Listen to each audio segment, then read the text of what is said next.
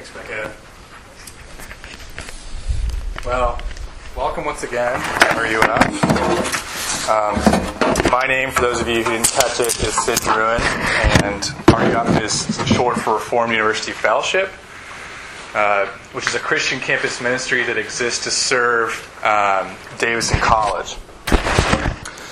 Let me tell you a little bit more about RUF, because I feel like it needs explanation. Um, RUF, RUF is for the convinced and the unconvinced, for the believer and the unbeliever, for the shy introvert who just wants to be left alone, for the social extrovert who never wants to be left alone. For those of you who are excited to be back, so much so that you're, you're uh, pacing the halls of chambers looking for loose assignments, or maybe that flyer that you missed that was put up three seconds ago. Um, and those also of you who have already made Delta Airlines your homepage, and you're scrolling every day looking for flights for the next break, and even this weekend. So, really, what I'm trying to say here is RUF exists for those of you who aren't really sure why you're here right now, uh, and also those of you who uh, really need to be here because you know you need to hear something true about who you are and who God is tonight. In other words, wherever you are, whoever you are, thanks for coming. We're so glad you're here. Uh, I hope you feel welcomed by RUF. We hope that you get to know RUF and RUF gets to know you. Uh, part of something that's different that we're doing this semester is we're trying to introduce you to a, a, number of different students through kind of reading the scriptures and praying and, and doing uh, the worship so uh, that you don't just think RUF is me um, because, you know, I'm, I'm older. So, um, and that's kind of weird for some of you. Okay, so Look, um, also, I really want to say thank you if you're new, and it looks like a lot of you are new. Um, I'm really thankful for you here. It takes a lot of courage to come to something new, um, and we just we don't take that for granted, and we hope you feel really welcome. Um, and while I'm on that topic, uh, there are some great snacks over here. Um, so afterwards, we're gonna have a little fellowship time, snack time. I'd like to thank the Sloops in the back. John and Joyce, if you just raise your hands. Um, uh, these people love you, and they brought things to serve you. So please introduce yourself to them, get to know them. They're wonderful folks. Um, and they're really an expression of the local church loving you um, here right now. So I passed from the REF sign up. Um, there's no pressure to sign that up. Uh, maybe that's too late for some of you who've already felt compulsed. Okay. So this semester we're, uh, we're moving on from Colossians and we're moving backwards both in time and in the scriptures. We're going to look at the life of David. The life of David. David's story occurs in the first part of the Bible, which we call the Old Testament. In the Old Testament, it particularly occurs in the books of 1st and 2nd Samuel, and also uh, the very first part of 1st Kings. David lived about 3,000 years ago, most people believe, and he was a king of Israel. But those aren't the reasons why we're actually studying David. Those are cool historical facts, and maybe it's nice to have a Bible sword drill in your pocket. But what we're looking at, uh, there's a reason that his story is one of the most famous stories in all of world literature and, and in the Bible. Let me give you two reasons why I think um, the story of David is so captivating for all of us. The first reason is that David is in many ways so ordinary. He's so much like us, isn't he? I mean, as you study him with, along with us this semester, you'll see his life is filled with successes and they're filled with failures. He's got these intense moments of stress and disappointment, as well as these moments where the air clears and he gives a belly laugh and sings at the top of his lungs. And David is so relatable. He gets angry and he gets jealous and he messes up big time, just like all of us here do. And he has these moments when he prays and he cries and even dances for joy, a lot like we do. David is the kind of guy, according to one pastor uh, who I listened to, who probably had blue jeans underneath his royal robe, if blue jeans existed in 1000 BC.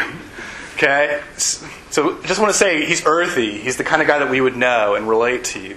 Yet at the same time, David is also captivating because he's so not like us. Okay, he's an Iron Age king who is fighting for tribal unification in what is, what, what is ancient Palestine. But more, his life is actually meant to point us to another king, to King Jesus, the son of David.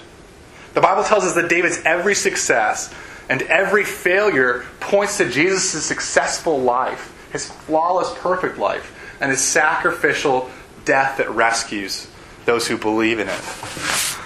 So I've tried to summarize some of this and keep first things first, and you'll get used to this, in a title, a phrase. Okay?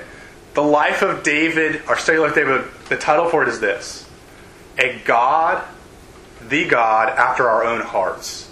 The God after our own hearts. Yes, David is described this way, for those of you who are Bible scholars, in 1 Samuel 13 14, a man after God's own heart. And his life does give us a very powerful picture of the Christian life and things that we can imitate and lean into there.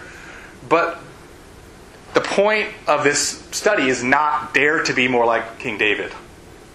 The point is not that David's story is about imitating a person. Because David's story, the Bible story, is primarily not about men or women. The primary it's primarily about God. So think about it. Even important kings, even really good people and really bad people are not the central focus of the narrative that we're going to look at this semester. The central focus is God. The life of David is primarily about a particularly loving God. The God who loves your makeup off. The God who loves you without makeup. The God who loves your resume out of your hand. The God who loves you in a holy hug and not in a firm handshake that exudes confidence. What I'm getting ahead of myself, I'm getting ahead of the passage. so let me return there by way of a story from my own life, okay? Um, it was the fall of eighth grade. Do we have to go there? And honestly, I was kind of a big deal in eighth grade. Um, I didn't know it then, but I was reaching the peak of my popularity in my life. Believe it or not, life was going pretty well for me. I was in the 1% that life feels good in eighth grade for. Um, I hung out with the cool kids. The cool kids, by the way, were the ones with the older brothers who knew the college bands and the high school girls. And I was pretty athletic in the sports that mattered in Columbus, Ohio, where I'm from, which were like football, See bus. This ability at football um, actually led me to the gym coach's office, and during one lunch where I got to pick the teams for gym football, which I was pretty excited about at the time. So there I was with a group of other students picking the teams for gym, gym physical education football, which was the big deal in eighth grade. Trust me. Um, so we were practicing for weeks. But we were about to play for real. League play was about to begin. Well, what, however real gym class football really gets, like 30 minutes, then a whistle.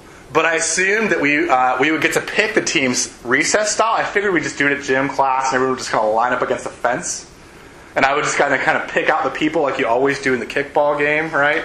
The person that shouts the loudest at you to get your attention, or the person that you recognize in the crowd, who you really like or the person that promises you something that you really want, um, or the person just looks really, really strong and looks like they could kick the ball to the moon. But that's not how this whole thing went down. We were in an office with this giant list, in alphabetical order of students in the grade, and I had to pick my team. And so, of course, I blanked every time it was my turn. And I panicked, and I picked people just out of randomly. But you know what? I picked the brand. The people I picked randomly turned out to be all of my friends. Do you know why that is? Because I picked all the cool kids. You know what that did for my team? Not very good things. Do you know why? Because basically, I picked the, some of the kids had athletic ability because that meant a lot in eighth grade in Columbus, Ohio. But also, I picked a lot of the people that um, had older brothers that were cool. Remember, that's what it means to be cool in eighth grade. So we didn't do that great in the PE football league. Um, we were awful at the bottom. Um, and another time, uh, another place, eighth grade football PE league was also the time where I cried for one of the last times of my life. We can talk about that another time. Okay. A little teaser for another story some other day. Okay. So some of you are really thinking, who cares? it's like PE football, eighth grade. What is the point of this story? Does this have anything to do with the Bible? why are you up here? um, but look, you've surely all had this experience in some way or another, whether you did the picking or you stood to be picked. Maybe that moment that sticks for you was far back in your life. Maybe it was recess kickball. Maybe it was a gender segregated dance. where someone picked you out of the crowd. Maybe it was a history class project where you got to reenact some famous trial and someone picked you to be the lead prosecutor. Okay? Or maybe it happened more recently, like you were like when you were waiting for the fat envelope to arrive in your mailbox that marked that you got admitted to college. Or maybe it was when you were where, right now and you're rushing for a fraternity, or a few years ago when you did that. Or maybe it's sweating out a summer job offer, even as we speak. These moments are what it's like to be chosen, but also to not get chosen. And these moments everybody has.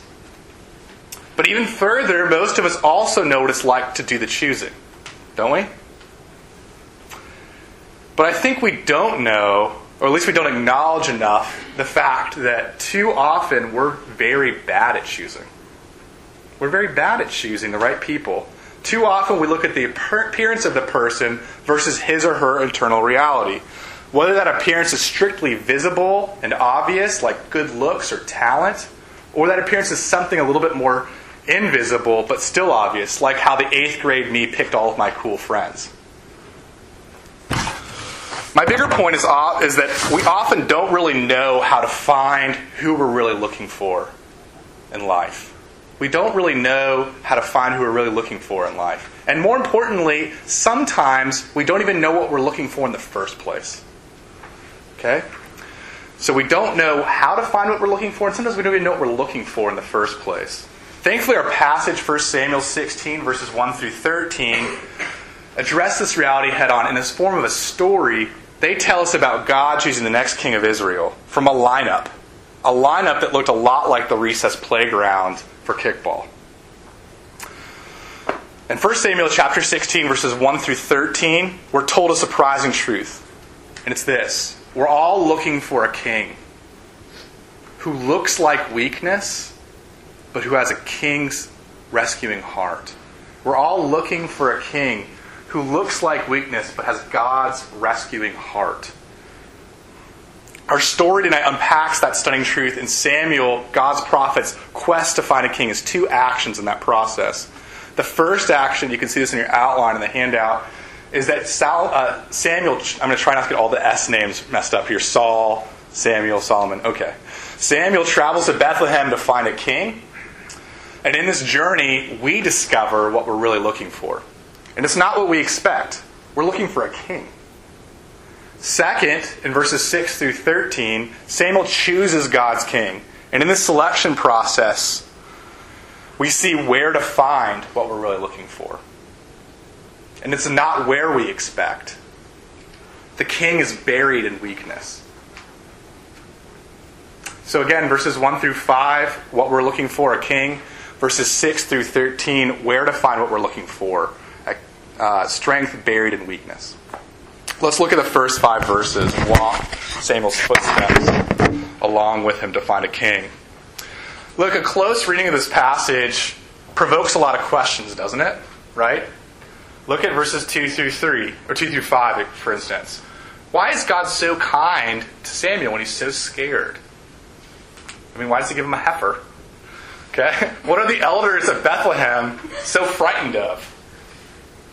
Why are they scared of Samuel? Why? And finally, what's so exciting about a heifer and a sacrifice? How does that change the whole mood from fear to joy? These are all really good questions, and they show what I love about biblical narrative as a genre. Here's what I love about biblical narrative as a genre it's like life. Okay? The Bible stories encourage us to ask why, just like life encourages us to ask why, to ask good questions about what's going on and why it's going on. And also, like life, the answers, especially about the smaller things, are often not very clear.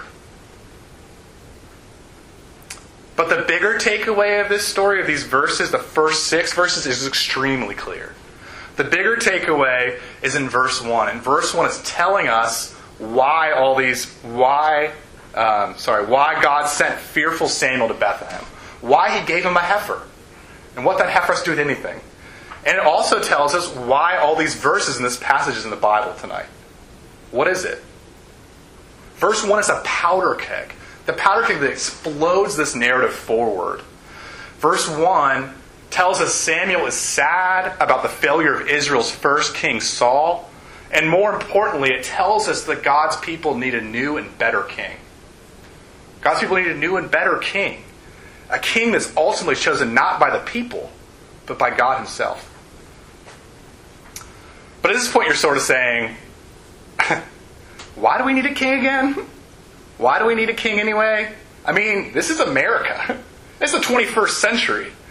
Didn't we like fight the Revolutionary War to get rid of kings? Uh, I tea, the Tea Party, uh, not the current one, uh, the Boston one. Okay, didn't we already do that? Is anyone from Virginia here? Do you know what your state your state seal has? Right, the, the state seal has a picture of a guy with his foot on the neck of a king who's on his back. Okay, and it literally this is the state seal. Look it up, and it says in Latin, thus always for kings.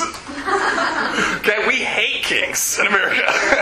that is anti democratic, it's anti American. Well, it's not communist, but it's close. okay? A king goes against the grain of our lives, right? Life, liberty, the pursuit of happiness. Where does a king fit in there? It's my money. It's my time. It's my body. It's my schedule, isn't it? Yet the Bible tells us that our hearts were made for, they long for a king. The Bible tells us this in an interesting way, though. It doesn't just say it outright, it tells us a story. It gives us a narrative from the very beginning. At the very beginning of the world, at the very center of human history, with all of the people at the very beginning, and then it narrows down to a group of people in the Middle East, in modern day Palestine, who are given everything everything they could possibly want, but they're profoundly unhappy. And they're not just unhappy, they're self destructive. And this self destructiveness reaches its climax in the book of Judges. Have you read this book? This book is the very end of the book. Everything good has been spoiled. Society is rotting on the vine, from the inside out and the outside in. And the Bible very, very graphically depicts this rottenness in two stories that are frankly rated R. Okay? I'm going to tell them to you. if you're 17, cover your ears. The first story, okay, is a priest for hire who turns who turns God into a prophet for a rich man and turns his God into a way to bless the vicious violence of a renegade tribe called Dan. And here's the punchline. This priest for hire is none other than the grandson of Moses, the person who parted the Red Sea. In two generations, we've gotten here. But it gets worse. The last story, the second story, is even more depraved. Okay? Another person who handles the things of God, that is a Levite, takes a prostitute and travels to the tribe of Benjamin. And there he seeks shelter, only to have the whole town come to his door where he's staying and demand to have sex with him, to gang rape him. And he gives his prostitute to the, to the crowd. And the crowd has their way with this woman until she dies in the morning light. And you know what he does? He doesn't cry, he cuts her into 12 pieces and sends them to the very extent of the empire, the extent of the nations of Israel. Okay? And you know what that causes? A civil war that nearly wipes out the entire tribe of Benjamin. And do you know how they solve it? They steal wives from other tribes to give the Benjaminites wives. This happens, it's in the Bible, okay? It's the very end of Judges. And that's how it ends. That's the last story. The book of Judges ends like that. It's an utter and complete mess. Blazed throughout the end of the judge, these two stories, and also the very last verse itself, is this refrain In those days, there was no king in Israel. Everyone did what was right in his own eyes. Judges 21 25. And this is the backdrop to 1 Samuel 16, and the backdrop to each and every one of our hearts a longing for a king and a kingdom. In the words of Andrew Peterson, songwriter Andrew Peterson, we want a king on a throne full of power with a sword in his fist. Will there ever be, ever be a king like this? full of wisdom, full of strength. The hearts of the people are His. Will there ever be, will there ever be a king like this? And we see this desire at Davidson, don't we? Think about it for a second. What's the end goal of our many, many service projects? What is the purpose behind the Center for Civil Engagement or Civic Engagement or International Justice Mission or Bonner Scholarships in general? Why do many people in this room and on this campus want to work for globally minded nonprofits and non governmental organizations? Is it because they pay big time? Is it because all of a sudden your tuition is going to be wiped free? No. Why do we want to do this? Because we all desire cosmic peace. We all desire cosmic justice. We want universal prosperity for everybody. This is what the Bible calls shalom. Shalom. Listen to what Cornelius Plantinga, how he defines the word shalom, and see if you don't agree that what, this is what we want deep down inside. Shalom is the webbing together of God, humans, and all creation and justice, fulfillment, and delight. We call it peace, but it means far more than mere peace of mind or a ceasefire between enemies. In the Bible, shalom means universal flourishing, wholeness, and a delight. A rich state of affairs in which the natural needs are satisfied and natural gifts are fruitfully employed. A state of affairs that inspires joyful wonder. Shalom in other words, is the way things ought to be. The way things ought to be. Shalom is the healthy impulse behind our perfectionism. Shalom is the healthy impulse behind our perfectionism. We're driven by and working for a perfect state of affairs for ourselves, for everyone else, and for this planet. And verses 1 and 3 of our passage link this rich state of affairs, this universal flourishing, and this perfect kingdom to a king. A king. Verse 3 uses the Hebrew word mashah. Mashah means to anoint. And it's describing this king. He's quite literally the Messiah. He's the bringer of shalom. He will fix what's broken in the universe and he will heal every person's wounds. And this Messiah King is exactly who we're looking for on service Saturdays. And in the midst of our extracurricular clubs, and in our job interviews in Washington, D.C., which is where all nonprofits exist, it is whom God has Samuel search out in Bethlehem. But God's people would have to wait a thousand years after Samuel because King David isn't the Messiah. He was just a shadow that points to the Son of David. Born in Bethlehem, born in a manger, Jesus the Christ. Literally, Jesus the Messiah. Hopefully, we're now convinced of the need, I'm sure, of the need for Samuel's mission to find a king. But what can we learn from the process, the journey? Where do we find the king we're all looking for? This is our second and last point tonight. And it occurs in verses 6 through 13, if you look along with me. Beginning in verse 6, Samuel gets to work and he begins trying to find a king. But this king is actually pretty hard to find, surprisingly. He's not where we expect him to be at all. Samuel is a picture of us here, right? He represents us in the story he gets this gut feeling like, I got it. I know. I've got a hunch. I know who it's supposed to be. And he looks at Eliab and he goes, Strongest? Check. Oldest? Got it. Tallest? Bingo. And he goes, This is who God wants. This is the future king of Israel. I'm it. He's got it. But you know what happens? God's word overrules his gut feeling. God tells us that our human ideas of who we need are often all wrong. Why? Because they're based on outward appearances and not on the heart. Like it or not, when we're put in a place to choose, we often choose poorly. And we make these bad choices based on appearances. I mean, look, if you don't believe me, just look at the, science, the social science data. I mean, how many, how many reports, how many case studies do we need of this happening? Tall and attractive people running the world.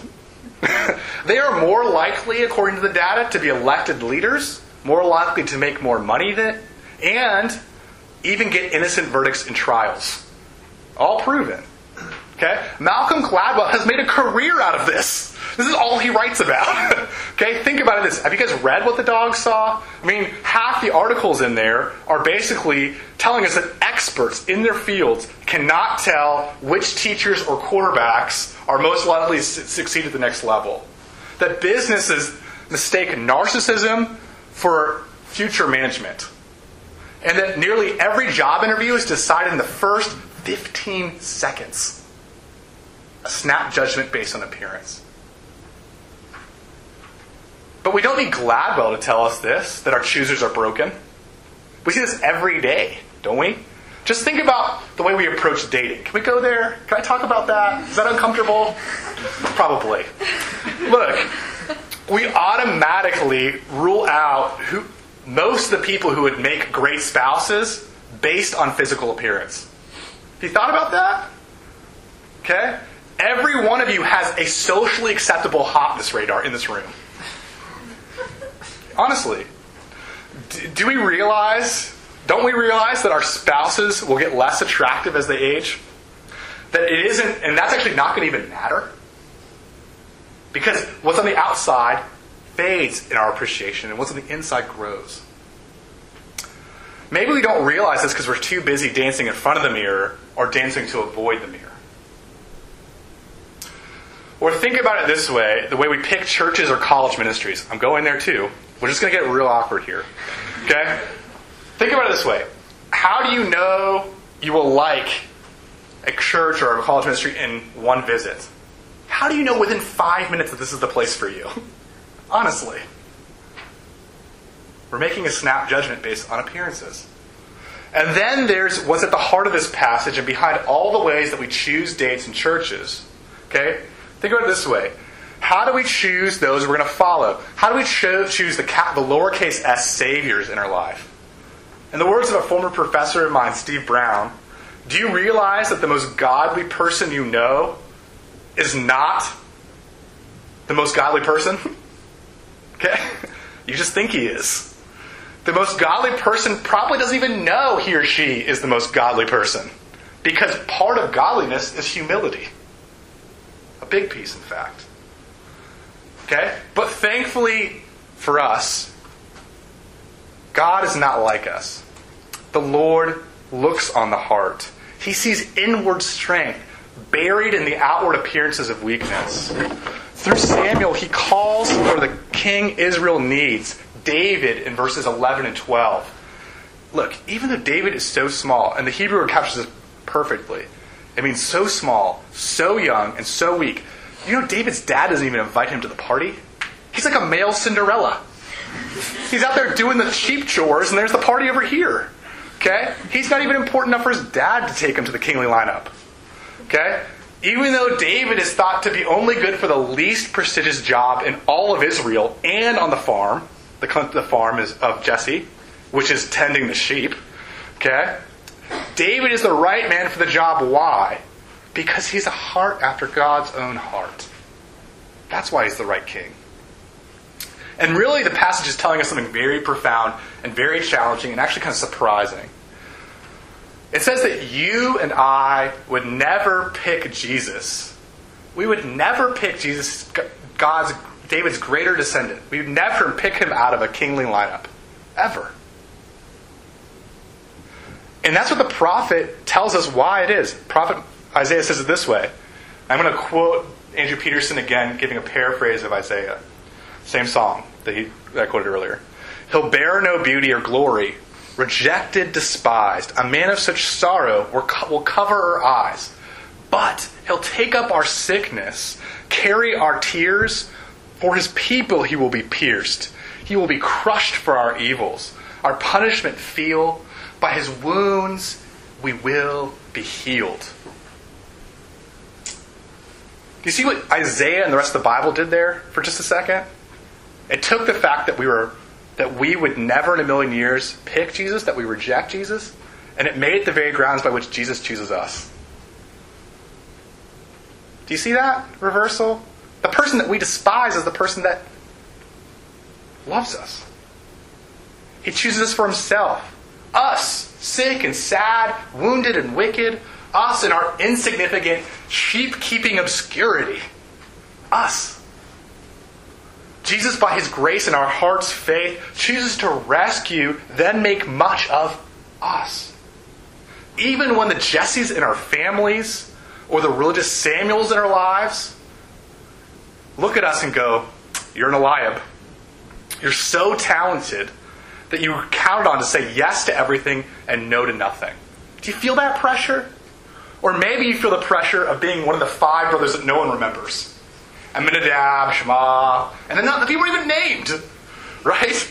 Yeah, yeah, yeah. okay? Maybe you feel like that person and you're so already worn out and overwhelmed. It's only the second week of the semester. Come on, I should feel better about myself. And I feel like I've just got to do something so that I'm not counted out. You see, God doesn't pass us by, God doesn't pass over us. Even when we're trapped in the unhealthy side, the predominant side of our perfectionism. This is because when God is captain, he lines up humanity against the cosmic chain link of the cosmos, and he picks his all star rescue team. And you know who he picks? He isn't looking for the cool people. He isn't looking for the capable people. He isn't looking for the athletes, the loud people, the people that promise him great stuff. He isn't even looking for the good girls and the nice guys. No. God often picks the incapable and the unpopular. God picks the last first. He sees the hearts that know that we are the least able to save ourselves. And this is because God is in the business of making sad and bad things come untrue. And you know what? He wants us to join his kingly business, spreading his shalom all over the place. More on that next week. Let's pray. Father, I'm so thankful for the opportunity to look at a passage like this, to see the way that you love us, that you uh, make us feel in the midst of our awkwardness, our nakedness, our vulnerability, standing in that line, thinking about what we're worth, that you don't care.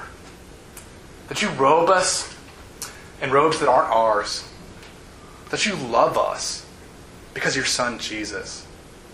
And I pray that we would know that right now in this room, but in the course of this week, in Chambers, in Baker, whether we're in our dorms, maybe even off campus. I pray that you'd help us never to forget the way that you'd never forget about us. We ask this, O oh Jesus, in your name. Amen.